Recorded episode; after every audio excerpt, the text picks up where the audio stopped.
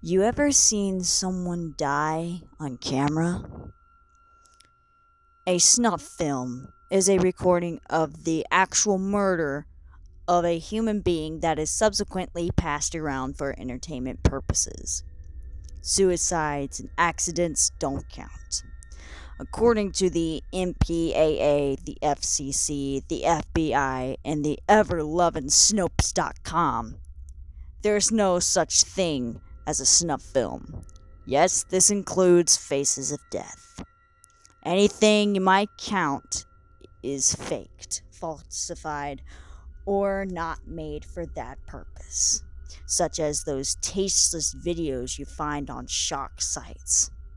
This is a lie. There are, at best, as anyone can tell, between 30 to 40 snuff films floating around out there.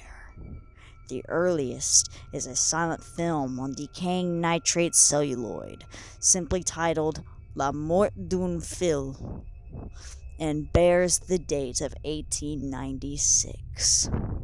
The latest, judging by the hairstyles and the presence of a Frankie Says Relax t shirt, was probably made in 1983 or 1984 and is on Betamax. The films vary in violence, but they all include seemingly ritualized sex, followed by the slaying of a girl with dirty blonde hair and piercing blue eyes who appears to be around 19 years old.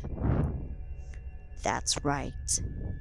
Every film has the exact same girl in it.